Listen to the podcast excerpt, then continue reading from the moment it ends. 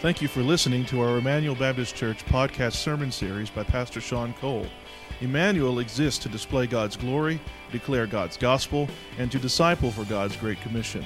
If you have any questions about this message or would like more information about our church, you can visit our website at www.ebc-online.org. Now here's Pastor Sean. Audience that's watching, we're glad that you have chosen to be with us this morning. Luke chapter 2. You know, growing up as a pastor's kid, we had a lot of funny stories of things that happened at church. And when I was in fourth grade, and when my younger brother was in second grade, it was a normal Sunday morning like this. And it got to be the end of church, and, and, my dad was an associate pastor at the time. And, and pastors have to stay afterwards to talk and to visit, and we're usually one of the last ones to leave. And so um, my, my mom would always take us home after church. And so um, I got home with my mom, and she started cooking dinner, and my dad walked in the door, and my dad said, Well, where's Scott, my younger brother? And my wife, or my, my mom said, Well, I thought Scott was with you. No, Scott came home with you. No, Scott came home with you. Where's Scott? So, in a panic, my dad drove back to church and he walked into the sanctuary and all the lights were turned off and he heard the snoring noise. And my little brother, Scott, had fallen asleep in church and we just left him there.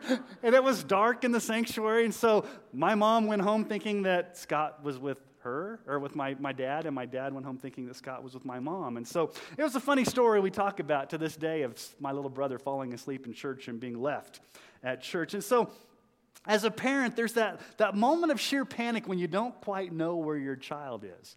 Uh, when Aiden, our oldest son, was about two or three years old, this was back when we lived in Colorado Springs and back when, when they still had Mervyn's. I don't remember Mervyn's department store. So we went to Mervyn's, and um, it was one of those moments where Dawn wasn't sure where Aiden was, and I wasn't sure where Aiden was. And it's the same thing. Isn't he with you? No. Isn't he with you? No. Where's Aiden? So we like feverishly ran around Mervyn's trying to find out where our two year old son was. And so he was in front of the sunglasses displays there with these big sunglasses on, looking in the mirror, you know, trying on sunglasses. And so this lady kept him there and said, I'm, I'm assuming you're his parents. And of course, as a dad, I was mad at first why did you run away, Aiden? And then you can't be mad after long for a little two year old there looking up with you with these cool sunglasses. So you just kind of hug your son and you're like, okay, I, I found you. But it's a parent's worst nightmare to have your child either be kidnapped or lose your child in a crowd or, or, or, misplace your child in a mall. It's probably happened to, to some of you before, that moment of panic where, where is my child? Well, this same panic came true for Mary and Joseph when they quote unquote lost Jesus on their way back to Nazareth from the Passover in Jerusalem. So last week, we saw these two wonderful people, Simeon and Anna. These two older Jewish people who were waiting for their promised Messiah. And Simeon couldn't die until he had seen and held Jesus in his arms. And Anna was living in the temple and she was praying and fasting. And so it was a, a wonderful scene last week. but now we come to what I find is fascinating in Luke chapter 2 because it's material that's only in Luke's gospel, it's not in any of the other gospels.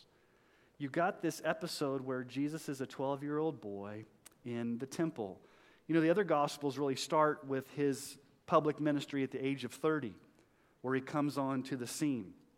And so we get a glimpse here of Jesus as a young boy. So let's read together, excuse me, Luke chapter 2, starting in verse 40 and go through verse 52.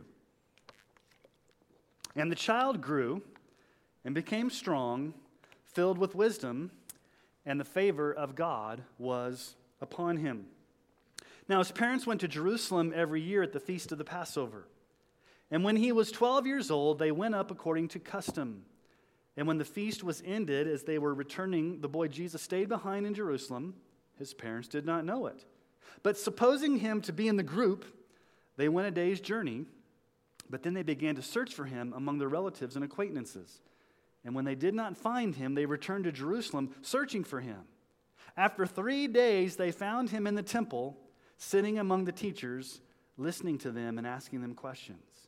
And all who heard him were amazed at his understanding and his answers. And when his parents saw him, they were astonished. And his mother said to him, Son, why have you treated us so? Behold, your father and I have been searching for you in great distress. And he said to them, Why were you looking for me? Did you not know that I must be in my father's house? And they did not understand the saying that he spoke to them. And he went down with them and came to Nazareth and was submissive to them. And his mother treasured up all these things in her heart. And Jesus increased in wisdom and in stature and in favor with God and man. You look at verse 40 and you look at verse 52, and they're bookends to this episode. They basically say the same thing. Jesus grew physically, Jesus grew mentally, Jesus grew intellectually, Jesus grew spiritually. Now, it's a little difficult for us to fully wrap our minds around Jesus coming in the flesh, being both fully God and fully man. Having two natures, a, a, human nature and a divine nature in, in the one person. We can't quite wrap our minds around it. But the Bible teaches that Jesus was fully God and fully man. And Jesus was a baby just like you and me. So, contrary to popular opinion, Jesus had to learn to crawl, he had to learn to walk. He had to learn to read. He had to learn to write. These were limitations that he had as a human. And so when it says here that Jesus grew in stature, it meant that he just grew up. He grew up physically. But we also know that it says he grew in wisdom. In other words, his mind had to develop the way our minds developed. He had to learn the Bible, he had to read, he had to grow. Now, we don't fully understand all of this because of the, the human limitations that we have. But the one thing that we do know about Jesus is that he did this all without being hampered by sin. He never once sinned in thought, word, or deed. So when he grew, there was no sin in his growing. Hebrews 4:15 says, "We do not have a high priest talking about Jesus who's unable to sympathize with our weaknesses, but one who in every respect has been tempted as we are, yet without sin." So Jesus grew physically, Jesus grew emotionally and mentally and spiritually, yet without sin. And so, with verse 40 and verse 52 as a bookend, Luke gives us the details of how Jesus grew in this way. And so let's just explore this passage of Scripture. It says that in verse 41, his parents went to Jerusalem every year at the feast of the Passover. Now, why did they go every year to the Passover? Well, it was a, an obligation. If you were a good Jewish male, you had to take your family to Jerusalem for the three feasts. You had to go for Passover, you had to go for Pentecost, and you had to go for the Feast of Tabernacles. And you had to do that every year. And so Joseph, being the good Jewish man that he is, is taking his family to Jerusalem for the feast of Passover. But notice that Jesus is 12 years old. What's the significance of being 12? We kind of have it in our Jewish cultures today. It's called the bar mitzvah. When a, when a Jewish boy reaches the age of 12, he goes through what's called a bar mitzvah. It means son of the commandment. It means that when you turn 12, you are now part of the faith community of Israel. You've basically become a man that's responsible. And so Jesus here is 12 years old, and he is a young man who's now basically considered almost like an adult in the Jewish context. But we also need to understand how families traveled back in those days, in those ancient days. Okay, so when you go on a road trip, you pack your family in the minivan or the SUV, and it's usually just your family, and you travel across country. Sometimes, if you're daring enough, you take another family with you, and you travel with another family. But usually it's just you or maybe one other family. Back in those days, they traveled as a caravan, as a caravan. And usually what would happen is the, the, the, the women and the children would travel ahead and they would be separated from the men. The men would travel behind them and then kind of catch up with the rest of the group in the evening. So here's probably what happens Mary probably thinks that because Jesus is 12, he's back traveling with the men because it's his bar mitzvah and he's, he's a man now. And Joseph's probably thinking, well, the kids always travel with the women, so Jesus is up with Mary, the caravan. And so they get on their way, and then they have that moment of truth where they panic and realize, just like my parents did, do you have Jesus? No, I thought Jesus was with you. No, I thought Jesus was with you. Where's Jesus? And so they panic and they go back to Jerusalem to find out where he is. And so as they rush back to Jerusalem, where's Jesus? Where's he at? Well, notice what it says there. Verse 45 When they did not find him, they returned to Jerusalem searching for him. After three days, they found him in the temple. He's in the temple. Now, we've seen the importance of the temple so far in Luke's gospel. Where did Gabriel appear to Zechariah? In the Holy of Holies in the temple. Simon blessed Jesus last week in the temple. Anna lived in the temple, praying and fasting. Jesus is here learning in the temple, in God's house. And, and the ironic thing is, the temple is not necessarily a physical structure. The Bible tells us Jesus is the temple, Jesus is the dwelling place of God. And so he's a 12 year old boy with exceptional knowledge of the Bible, and he's holding his own with these older, learned men. So look at what it says there. Verse 47 All who heard him were amazed at his understanding and his answer. It really, in the original language, means they were blown away with his knowledge. They were amazed at the way he was answering questions, asking questions, the, the way Jesus understood the scriptures. But then notice the response of his parents. Luke uses a different Greek word in verse 48. It says there in verse 48, and when his parents saw him, they were astonished. Astonished is a different word, it means they were exasperated, they were upset. They were angry. And you can imagine how Mary is probably very frustrated with her son. She's been worried sick. They don't know where Jesus is. They, they're probably out of breath for running around looking for him. They finally find him, and what does Mary say to him? What does Mary say to him? Well, you see it there in verse um, 48. Son, why have you treated us so? Behold, your father and I have been searching for you in great distress. Son, it's not young man. The way it's used there is little child. He's 12, but Mary's like little child. You've caused some great problems for your father and I. We've been searching all over. We've been looking high and low for you, Jesus. Where have you been? You've caused us great distress. We're angry at you, Jesus. We're frustrated. We're exasperated. We've been panic stricken. Where have you been? Why are you here? And then in verse 49, interestingly, verse 49 records the very first words out of Jesus' mouth.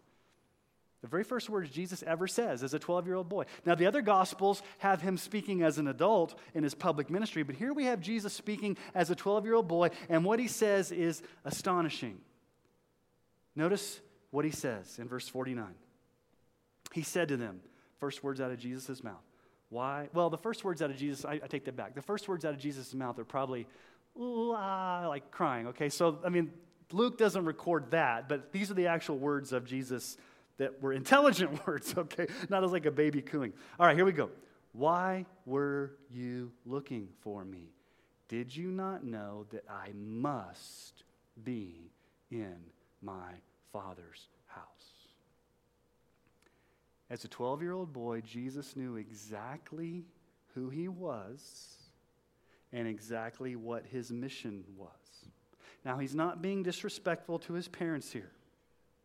He's not being, he's not rebuking them. He's just telling them a profound truth about who he is. What does Jesus say? I must be in my Father's house. This is where I need to be right now, at this time, and this place. Now, the translation is a little bit interesting. Some of your Bibles may say, I must be about my Father's business. You can take it both ways.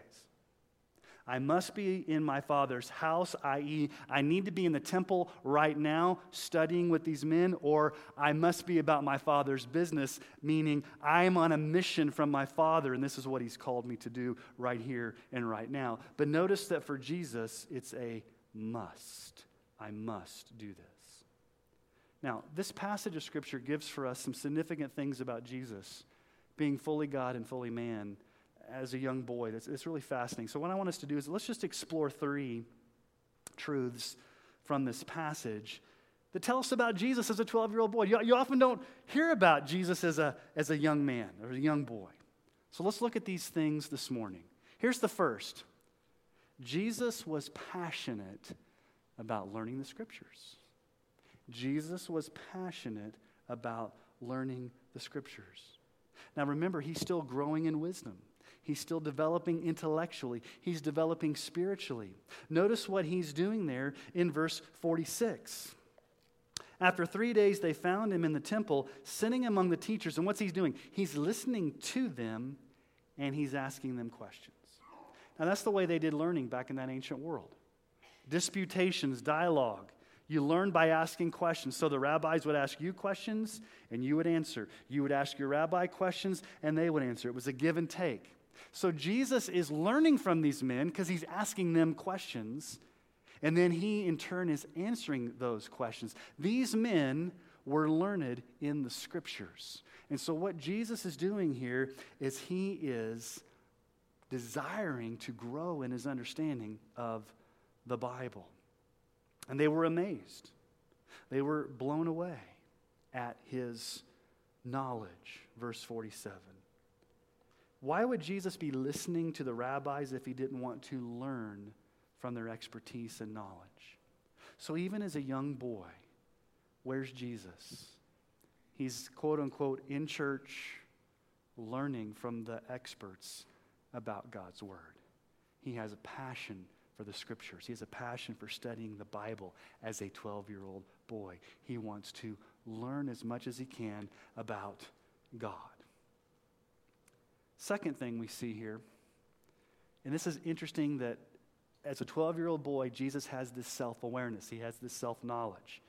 He, he has this understanding of who he is and what his mission is. So, second, here, Jesus was obligated to do his Father's will.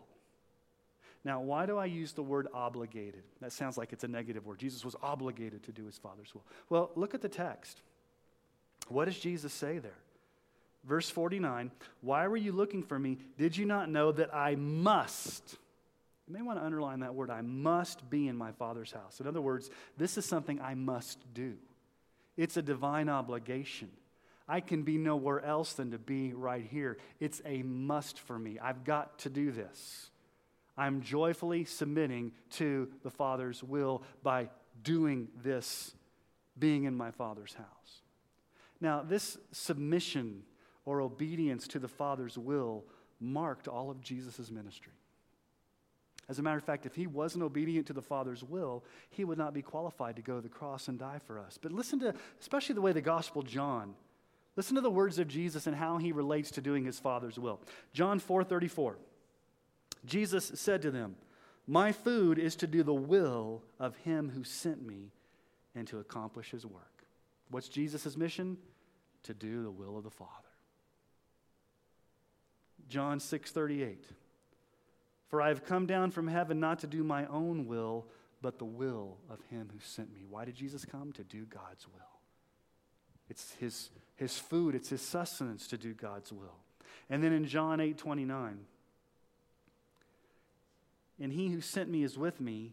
He's not left me alone, for I always do the things that are pleasing to him. I always do what's pleasing to my Father. I always obey the Father's will. So Jesus says, I must be here. And you can take it both ways. I must be here in God's house learning from my Father. Or you could take it, I must be about my Father's business. I need to be about my Father's mission. I need to be doing my Father's will. But I don't know if you caught this because this would have shocked the rabbis. What does Jesus say? I must be about my Father's business, my Father's house. We, we look at that and think, well, that's not a big deal. Do you realize that nobody in the Old Testament ever called God their Father? Abraham, Moses, David, Elijah, all the great men in the Old Testament, you would never dare call Yahweh your father. It's blasphemous. But what does Jesus say? He's my father. It's coming out of the mouth of Jesus. No mere human being would ever call God my father. So Jesus, as a 12 year old boy, understands God is my father because I'm the son of God. And I'm here to complete my mission that God has sent me. And it's interesting. Jesus' mission sometimes puts him at odds with his own family. The will of his father is sometimes more important than what his mom and dad want him to do. And we'll come back to that in a moment. So, in the flesh, Jesus knew, as a 12 year old boy, which is amazing, that his mission was to come to earth to do the will of the Father, to be about his Father's business. And his parents and others didn't quite fully understand what he was doing. So, as a young man, Jesus, number one, had a passion for the Bible. Number two, he had a passion to follow his Father's will. It's very interesting the way Luke describes this. The very first words out of Jesus' mouth in the Gospel of Luke reflect Jesus' relationship with my Father. The very last words out of Jesus' mouth, the very last verse in Luke, Luke 24, 49, when he's telling his disciples to wait for the Holy Spirit, what does he say? Behold, I'm sending the promise of my Father upon you, but stay in the city until you're clothed with power from on high. Jesus had this keen awareness as a 12 year old boy that he was serving his Father. So, number one, Jesus had a passion to learn the scriptures. Number two, Jesus joyfully was obligated to submit to his Father's will. But here's the third thing Jesus was submissive to his earthly parents. We can't miss this. If anybody had a right to tell his parents, hey, listen, I know what's going on because I'm God, leave me alone, Jesus didn't do that. Notice what it says. Verse 50, they did not understand the saying that he spoke. And he went down with them and came to Nazareth. Remember, they're in Jerusalem. They came to Nazareth, and he was what? What does your Bible say? He was submissive to them. That's the strongest word in the Greek language that Luke could have used for submissive. It really means he subordinated himself to his parents' authority. And also, the way it's worded in the original language, it wasn't just a one time, I'm being submissive. The way that Luke uses it, it's, it's, a, it's habitual lifestyle of Jesus. He was always, through his entire youth, being submissive or obedient to his parents. So, Jesus, as a young boy, fully aware of who he was as the Son of God, had a passion for the Bible, had a passion for God's will, and was submissive to his parents. Never once sinned. Think about this. As a 12 year old boy, he never once sinned in thought, in word, or in deed. If Jesus had sinned at any point in time, even as a 12 year old boy, all the way up to the cross, if he had ever sinned, he would not be qualified to die on the cross for us because he would not be the perfect, sinless Son of God.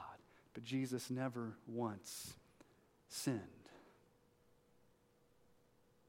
Here's the point we need to put our trust in Jesus as our perfect Savior who never once sinned. Why do we need to put our trust in Jesus? Because He only has the power to forgive us of our sins, because He lived the perfect life that we can never live, and He died the death that we should have deserved to die. 1 Peter 1 18 through 19. Peter says, knowing that you were ransomed or bought, that's what the word ransom means, knowing you were bought or purchased from the futile ways you inherited from your forefathers not with perishable things such as silver or gold. So you weren't bought with silver or gold. What were you bought with? Verse 19. You were bought with the precious blood of Christ, like that of a lamb without blemish or spot. See, when you trust Jesus for salvation, the perfect, sinless Jesus, you are adopted into the family, and you too can now say, God is my Father. Because not only is He Jesus' Father, but because you've trusted in Christ alone, you can say, My Father. So Jesus is our Savior who forgives us of our sins, but He's also our example. He's our example of how we are to live. So, if you are a Christ follower, let's ask a question How do you follow Christ's example? How do you live like Jesus? Now, you're not going to be perfect. You're not going to be sinless, but we're called to follow the model of Jesus. So let me just ask you three questions. And these are three questions based upon what we just saw about Jesus. So this is, this is no longer talking about what Jesus did. I'm talking about you personally and how you follow Jesus. So let me ask you these questions. So here's the first question Are you growing in your passion to learn the Bible like Jesus did? If Jesus was passionate about learning the scriptures, how about you? Are you growing in your passion to learn the Bible like Jesus did? You know, is this a, is this a stale, dusty old book that you just kind of bring to church and you never read it the rest of the week? Is the Bible become like kind of cold to you? It's distant? Do you desire to go deeper into God's Word? Are you growing like Jesus in the wisdom and knowledge of God's Word? Let me read to you Psalm 119, 9 through 16. And I want you to think about all the terms that the psalmist uses to describe his attitude toward God's word. How can a young man keep his way pure? By guarding it according to your word. With my whole heart I seek you. Let me not wander from your commandments.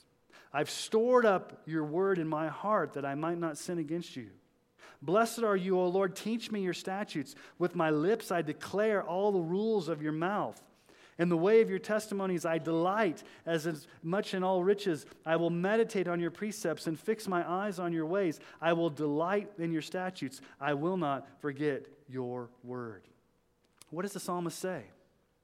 I'm going to store your word in my heart. I'm going to delight in your word. I'm going to take joy in your word. I'm going to meditate on your word. I'm going to fix my eyes on your word. I'm not going to forget your word. Is that your attitude toward the Bible? Do you store it up? Do you meditate? Do you read it? Do you study it? Do you have a passion to go deeper in this word the way Jesus did? Do you have a desire to learn from those that are experts in the scriptures like Jesus did? This was read earlier at our call to worship. But let me read it again. Colossians 3:16. Let the word of Christ dwell in you richly, teaching and admonishing one another in all wisdom, singing psalms and, sp- and hymns and spiritual songs with thankfulness in your hearts to God. Let the word of God dwell in you richly. So that's the first question to ask yourself. Like Jesus, do you have a passion to grow in your knowledge of the Word of God? Okay, second question. Are you seeking to obey the Father's will like Jesus did? Jesus knew as a 12 year old boy at that moment in time, the most important thing for him was his relationship with his Father. Nothing else mattered. I must be with my Father, in my Father's house, about the business of my Father, doing the Father's will. Everything else pales in comparison to the will of my Father. And Jesus knew that his relationship to his heavenly Father may cause issues with his earthly parents. Do you realize that when you trust Jesus for salvation, you are forsaking all other allegiances. And you're saying that your loves, your ambitions, your desires, your plans, your priorities, all those things come in second under Jesus as your Lord of all. If you're going to be about the Father's will, you must say, like Jesus, Everything else needs to be put aside for this moment in time because right now it's about my Father. And that may cause some issues with your family. Jesus even said it later on in Luke 14. Luke 14, 26 through 27. Now we have to understand Jesus' words here. He's not being literal, he's being hyperbolic, he's exaggerating. If anyone comes to me and does not hate his own father and mother and wife and children and brothers and sisters, yes, even his own life, he cannot be my disciple. Whoever does not bear his own cross and come after me cannot be my disciple. Now, is Jesus telling us literally you got to hate your wife, hate your children? That's not what he's saying. He's using exaggerated language to say that every other human relationship comes second to the relationship with Jesus. And if you're going to follow Jesus as your Lord and Savior, if you're going to submit yourself to the Father's will, you've got to have that mindset where you say, everything else is second to the preeminence of Christ as my Lord. And it may cause some conflict in your family. Is your chief desire to, like Jesus, I must be about my Father's business. I must do the will of my Father. I must glorify my Father. 1 Corinthians 10:31. So whether you eat or drink or whatever you do, do all to the glory of God. Are you doing everything to the glory of God? 2 Corinthians 5 9. So whether we are at home or away, we make it our aim to please him. Our aim is to please the Father. In Colossians 3:17, and whatever you do in word or deed, do everything in the name of the Lord Jesus, giving thanks to God the Father through him. So first question, are you having a passion to grow in your knowledge of the Bible like Jesus did? The second question, are you desiring to obey the Father like Jesus did? Third question Are you submitting to earthly authorities like Jesus did? Jesus obeyed his parents. Okay. For the next few minutes, I'm going to be talking to youth and teenagers. So, adults, you can kind of listen to me, but I'm going to talk to teenagers and, and youth and children. Let me speak to you directly. What does the Bible say about obedience to parents? Ephesians 6, 1 through 3 says this Children, obey your parents in the Lord, for this is right. Honor your father and mother. This is the first commandment with the promise that it may go well with you and that you may live long in the land. Okay. Children, obey.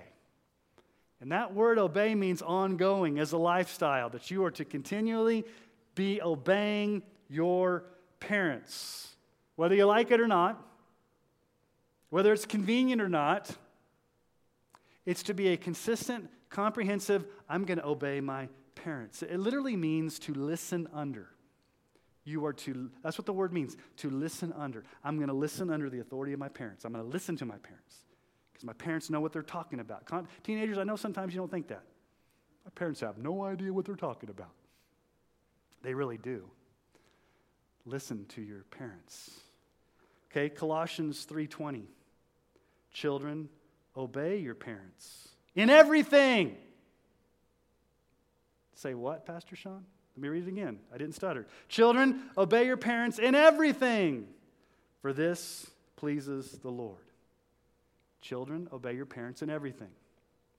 When your parents tell you to do your homework, when they tell you to pick up your toys, Clean your room. Get off the computer. Get off the phone. Come home at a certain time. Take out the trash. Whatever it is, you are to obey them in everything, with one rare exception. This probably won't ever happen. Let me give you the exception because, like kids, I want to get the exception clause here. What, what is it, Pastor Sean? Okay, here it is. If your parents ask you to do something immoral, illegal, unethical, or sinful, or criminal, you can say no. But I guarantee you, probably 99.9% of the time, they're not going to ask you to do something like that. So obey. Obey your parents in everything. But notice what else Paul says there. He says honor. Now, what's the difference between honor and obeying? Why does he say obey and honor? Let me give you the difference. Obey means to do what they say, honor means to do it with the right attitude. You can obey your parents' children and have a really bad attitude in your heart and mind when they're asking you to do something. You can talk behind their backs, you can cuss at them under your breath, you can be really, really negative in your attitude. Honor means to give your parents the proper respect and value that they deserve. You don't speak evil behind their backs. You don't complain. You don't backtalk. Here's one thing I don't hear a lot. When I was growing up, this is just me. I'm not trying to be legalistic here, parents, but let me just say this. When I was growing up, if my mom or dad asked me to do something, I had to say yes, ma'am, or yes, sir, with no exceptions. Now, sometimes I had a bad attitude. So you obey your parents in everything, and you do it by honoring them with the right attitude. So, this concept of submitting to earthly authorities is not just for children. So, children, obey your parents, honor your parents. But do you realize this concept of submitting to authorities goes for all areas of life?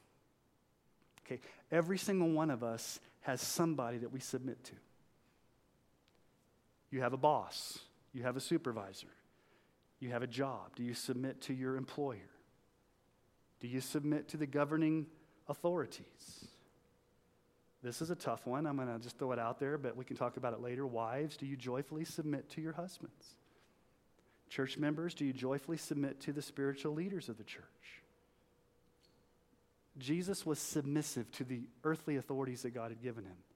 And in our culture today, this is sorely lacking. It's not a value that our culture really holds on to is submitting to authority or respecting authority. What do we see going on in our world right now? Cities are getting burned down, vandalism, murder and mayhem, and acts of violence, and looting and rioting. There's no respect for authority. And sadly, the authorities that God has placed in some of these, pla- in some of these cities aren't exercising their authority in the right way. So we're seeing a culture of lawlessness all around us. And Paul warned us in Romans 1 29 through 31. They were filled with all manner of unrighteousness, evil, covetousness, malice. They're full of envy, murder, strife, deceit, maliciousness. They're gossips, slanderers, haters of God, insolent, haughty, boastful, inventors of evil, disobedient to parents, foolish, faithless, heartless, ruthless. Paul, tell us what you really think about what's going on today. Now, Sometimes in a message like this, a pastor can say, okay, follow Jesus' example. Be passionate about the Bible, be passionate about God's will, and obey your parents. And just go out there and do it. And some of you are thinking, okay, he's giving me the checklist. I can go do it in my own power. Some of you are thinking, he's giving me the checklist, and I feel defeated already because I know I can't do this. So let me give you some gospel hope this morning. When you trust Jesus Christ for salvation, He gives you the Holy Spirit to come live inside you, to give you the power and the desire and the grace to carry these things out. So, how can you have a passion for God's Word? Only because the Holy Spirit in you gives you that passion. You don't muster it up yourself. How can you faithfully obey God's will? It's not within you to do that. The Holy Spirit gives you that desire, He gives you that power. Children, how can you obey your parents? Because it goes against your, your nature? Only because the Holy Spirit is in you, giving you that power to do that. Philippians 2 12 through 13. Therefore, my beloved, as you've always obeyed, so now, not only is in my presence, but much more in my absence. Work out your own salvation with fear and trembling, for it is God who works in you both to will and to work for his good pleasure. God is working in you to give you the power to be able to do this.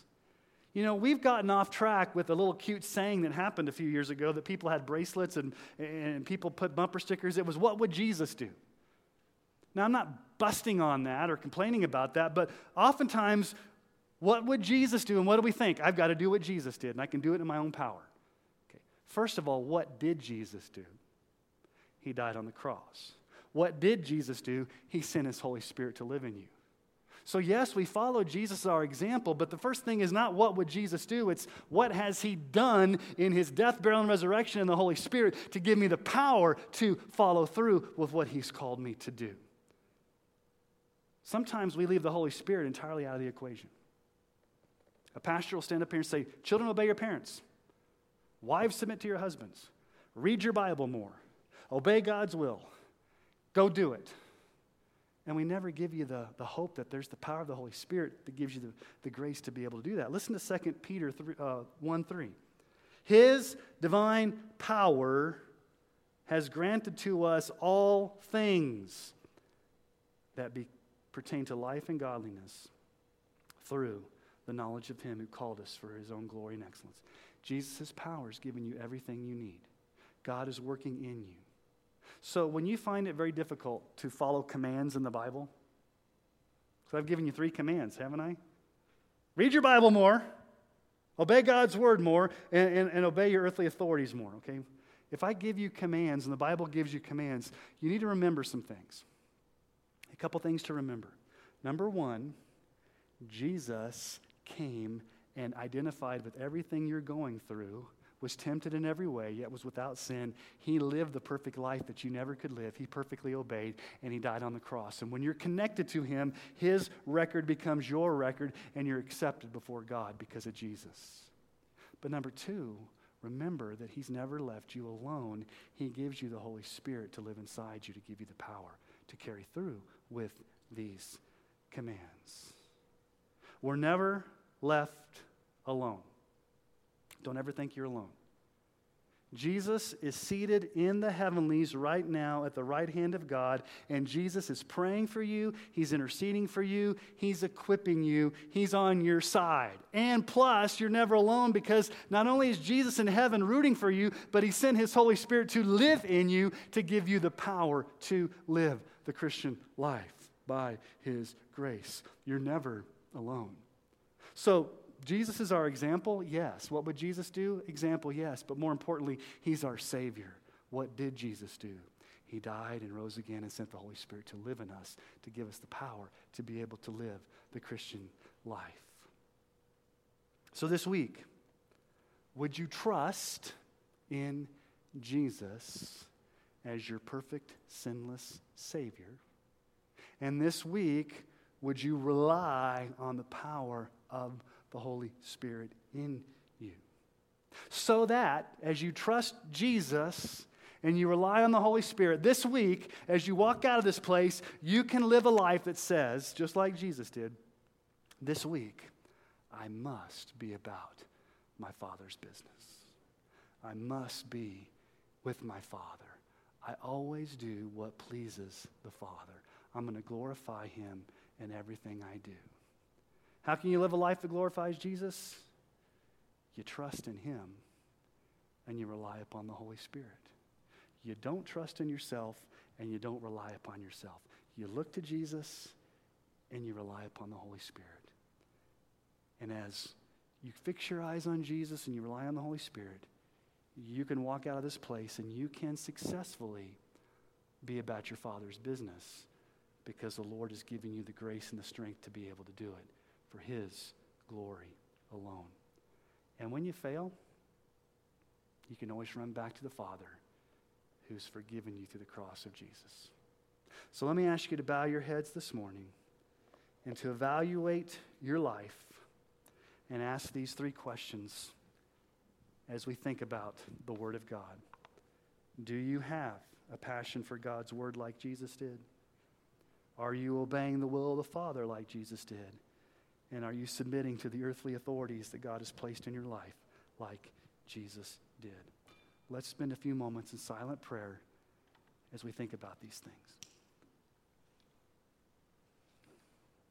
Need your grace, and we're so thankful that you never leave us alone, that you've sent Jesus to die for us and rise again for us.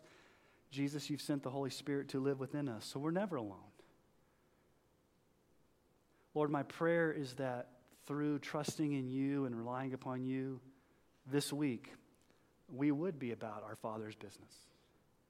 We would have a passion to grow in our knowledge of the Word. We would have a desire to obey the Father's will. Lord, I pray for children and youth that are in this room that they would have the power to submit and obey their parents. Lord, we all need strength, we all need grace. Thank you that you've never left us alone. Jesus, I'm so amazed. I'm thankful that even as a 12 year old boy, you knew exactly who you were and what your mission was. There was no confusion, even as a 12 year old boy. Thank you that you fulfilled all righteousness and never once sinned so that you could die on the cross for us as a perfect, sinless Savior and rise again that we might have new life. Give us encouragement and hope as we leave this place.